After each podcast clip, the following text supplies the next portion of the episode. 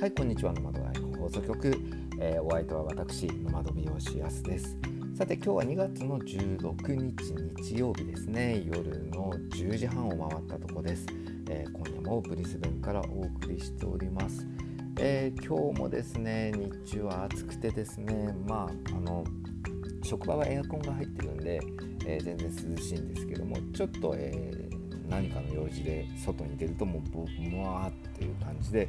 え蒸し暑い、え一日でしたねで夜家に帰ってきてもあのここの家というのは西日が入るので、え夜8時9時に帰ってきてももう家の中が暑くて、えもう短パンと T シャツでえ、扇風機を浴びながら、えーと、僕はお酒を家では飲まないので、え、スパークリングウォーターを飲む、えーと、炭酸水を飲むという、え、感じですね。でいつも日曜日の夜はあのシェアメイトの、えーと、おばあちゃん72歳のおばあちゃんがいるんですけども、えー、今週末は、えー、彼氏と、えー、何番目の彼氏かは分かんないですけどリッキーリッキーって言ってたからリッキーは、えー、序列2位の彼氏ですかね。あ違う違う。1位の彼氏だ。トゥオンバの彼氏か。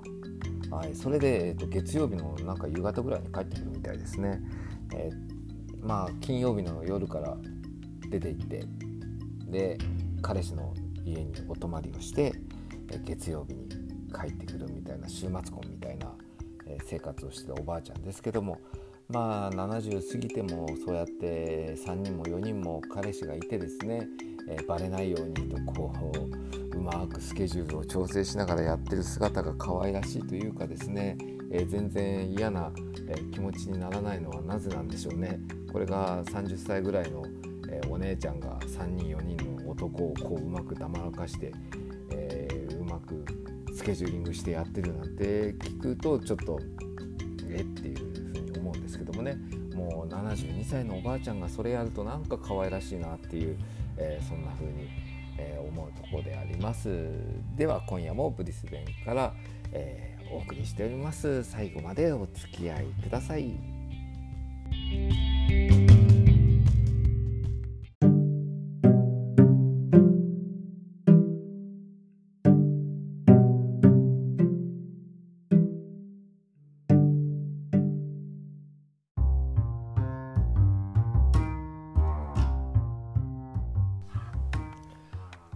はい、えー、ノマドライフ放送局、えー、お相手は私安がお送りしております、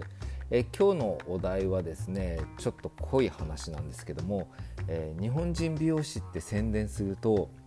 捕鯨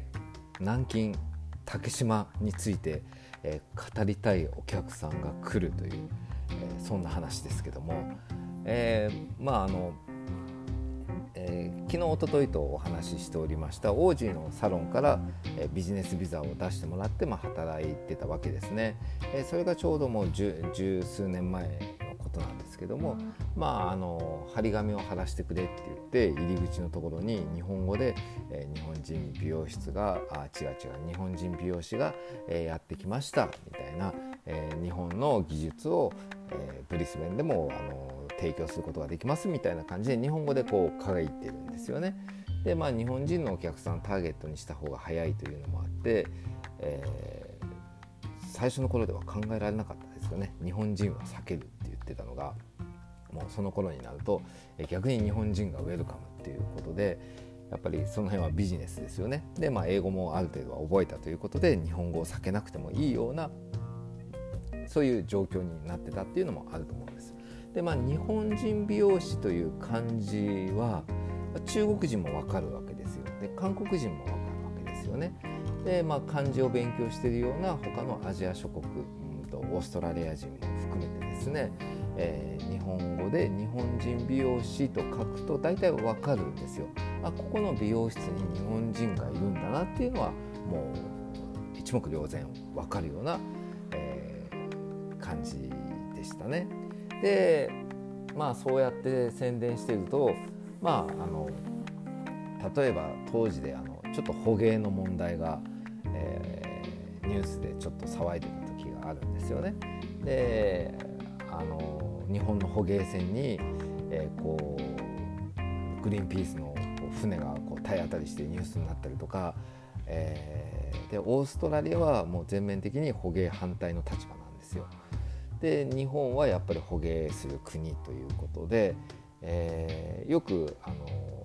えー、街の真ん中行くと署名運動をやってるんですよねその捕鯨反対に、えー、ご署名くださいみたいな感じでパンフレットを作って、まあ、グリーンピースがやってるわけですよ。でまあそういうところに、えー、こうちょっと何してんのかなどんなこと書いてるのかなって覗くと、まあ、向こうは日本人ってなんか分かるんでしょうね。僕は大体あのインドネシア人とかタイ人とかベトナム人とかに間違われるんですけど日本人ってなんかわかるんでしょうね。多分表情かなんかで。でささささっとこう隠すんですよ。いやいや隠さなくてもいいから見せてよとか思うんですけどまあそういう捕鯨の立場はあオーストラリアの捕鯨に対する立場はもう絶対反対みたいな。でそうするとお客さんでもうんとあれはインドネシア系かえー、マレーシンガ系のお客さんだと思うんですけどね、まあ、見るからにアジア人のおばちゃんなんですけども、えー、なんで日本はクジラ取るんだってあの椅子に座って第一声が「なんでクジラ取るんだ」みたいな話になるんですよ。で、まあ、そこで口論してもしゃあないのでまあだって牛食べるでしょ。鶏食べるでしょ。みたいなじゃああれはよくってクジラはダメなの？とかっていうといやクジラは哺乳類でとかいやいやクジラは、えー、すごく賢くて、えー、オーストラリアからすれば、うん、クジラは友達なんだっていうんですよね。うんでそこで議論してもしゃあないので、まあ、僕は大体そういうお客さんが来た時にはあの議論するんなら徹底的に議論するので別にカフェとかで予約しませんか？ってここはあくまでもヘアカットの予約のために僕はここに立ってますっていうふうに、えー、お断りを入れるんですよ。でまあそういうふうに言えば納得はしてくれて、まあ、ヘアカットをできるんですけどもね。であとはオーストラリア人でも、えー、ちょっとニコッとしながらあのクジラって食べたことあるって聞いてくれる人もいましたね。で僕はあのあるので、えーまあ、年齢がバレちゃいますけど給食でクジラベーコン食べたあのうちの一人ですからねでまあ美味しいんですよクジラベーコン。まあ、今はちょっとあの北海道でも居酒屋とか行くともう手のひらにちょこっとしか乗ってないようなベーコンでも800円とかなんですけどもね、えー、いや食べたことあるよって言うとどどう？って聞くんですよ。いやいやオーストラリア人の立場的にあんた捕鯨反対じゃないのとか思うんですけど興味あるんでしょうね。いやもう何とも言えない美味しいよ。牛肉よりも絶対美味しいから食べたら好きになると思うよって言ったらもう興味津々なんですよ。で今度もし日本に行く機会があったらあのクジラ料理の食べさせてくれるお店があるからもう絶対行った方がいいよって言うと「あそうなんだ」とかって言ってこう目をキラキラさせて、えー、聞いてくる、えー、可愛らしいオーストラリア人の女性もいましたがね。であとはちょっと厄介なのが、うんとえー、まあ、予約で、えーと、ご案内椅子にご案内しますよね。でご案内して「はい今日はどうしましょうか?」って聞くと「私は南京から南京出身の中国人です」とまあ、英語で英語で言うんですけどねあなたたち日本は南京に来て何をしたか知ってるっていうふうに聞いてくるんですよ。でまたうわ出たっていう感じでそこでまああの議論しても仕方がないんですよね。貴重な時間で次のお客さんもあのどんどん連なって待ってるわけですから。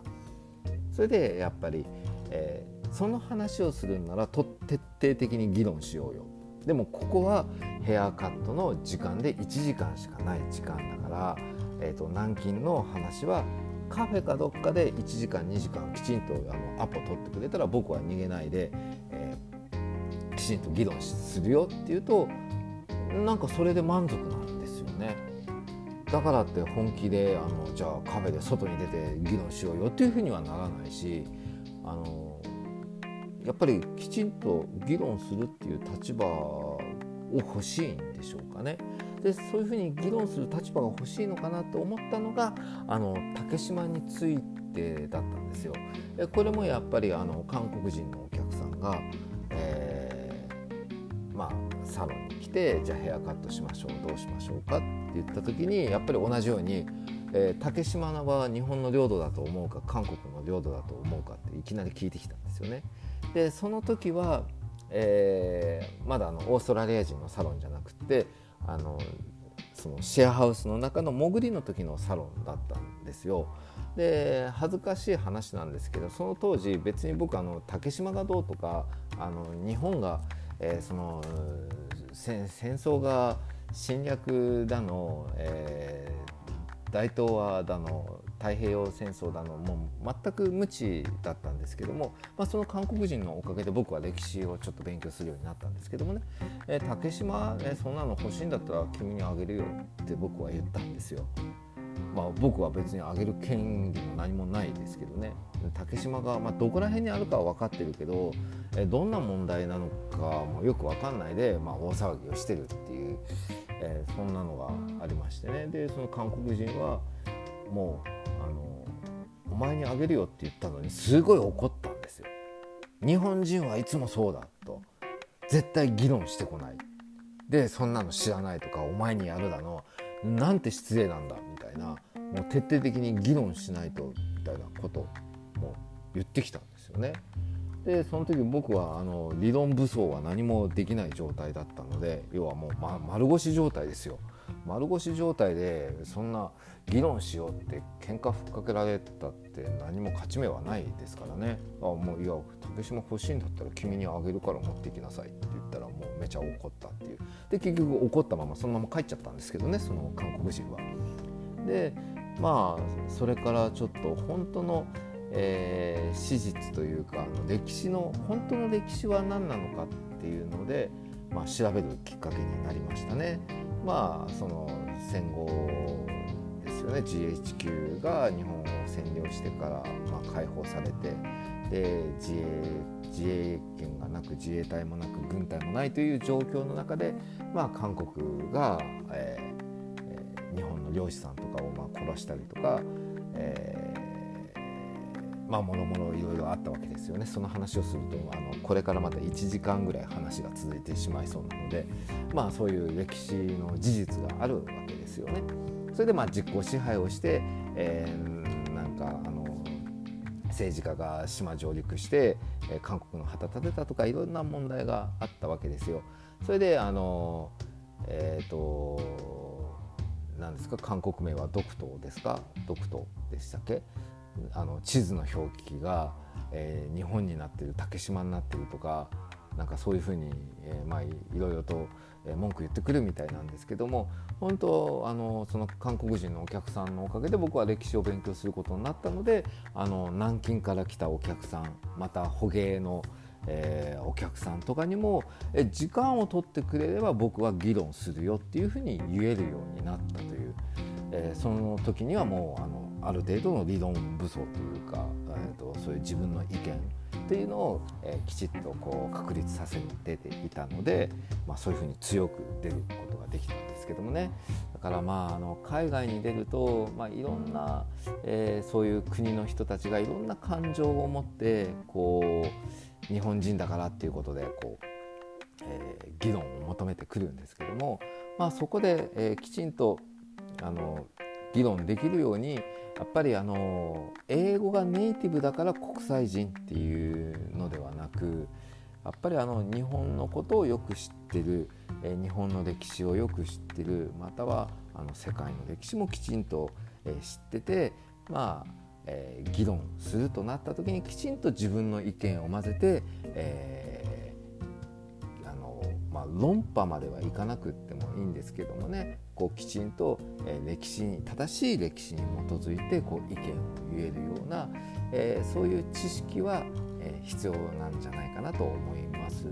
でまあ日本語でわからないもの日本語で説明できないものは英語で説明できないですからねだからまずは日本語できちんとこう勉強して知識を高めてでその上に英語という語学力を乗っけ乗っけていくみたいなあのそれがやっぱり海外でこう生きてくるのは必要なんじゃないかなと思いました。というわけで今日のお題は「日本人美容師って宣伝すると捕鯨南京竹島」についてえ、語りたいお客さんが来ると、まあ、そういうした。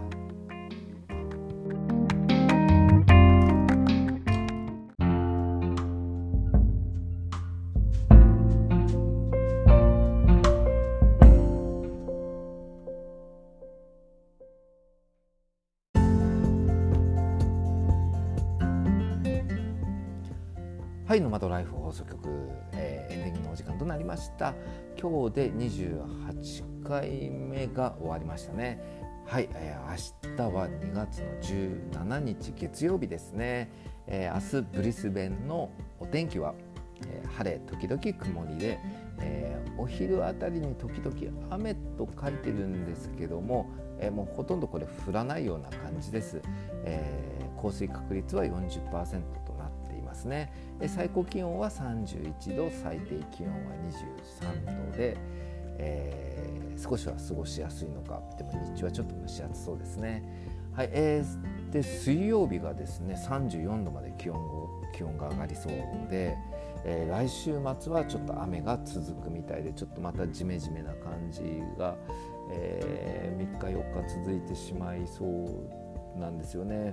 となるとあの洗濯物が乾かない僕のタオルが乾かないそんな感じで、えー、この番組では皆さんからのご質問や、えー、こんな話聞きたいなどリクエストを受け付けております。えー、海外これから海外に留学しようと思ってるとか、えー、ワーホリで行こうと思ってる方の、えー、ご質問なんかも受け付けております。えー、ツイッターのコメント欄やダイレクトメールからまたは僕のウェブサイト、えー、やす .com.au からお送りください。それでは皆さんまた明日おやすみなさい。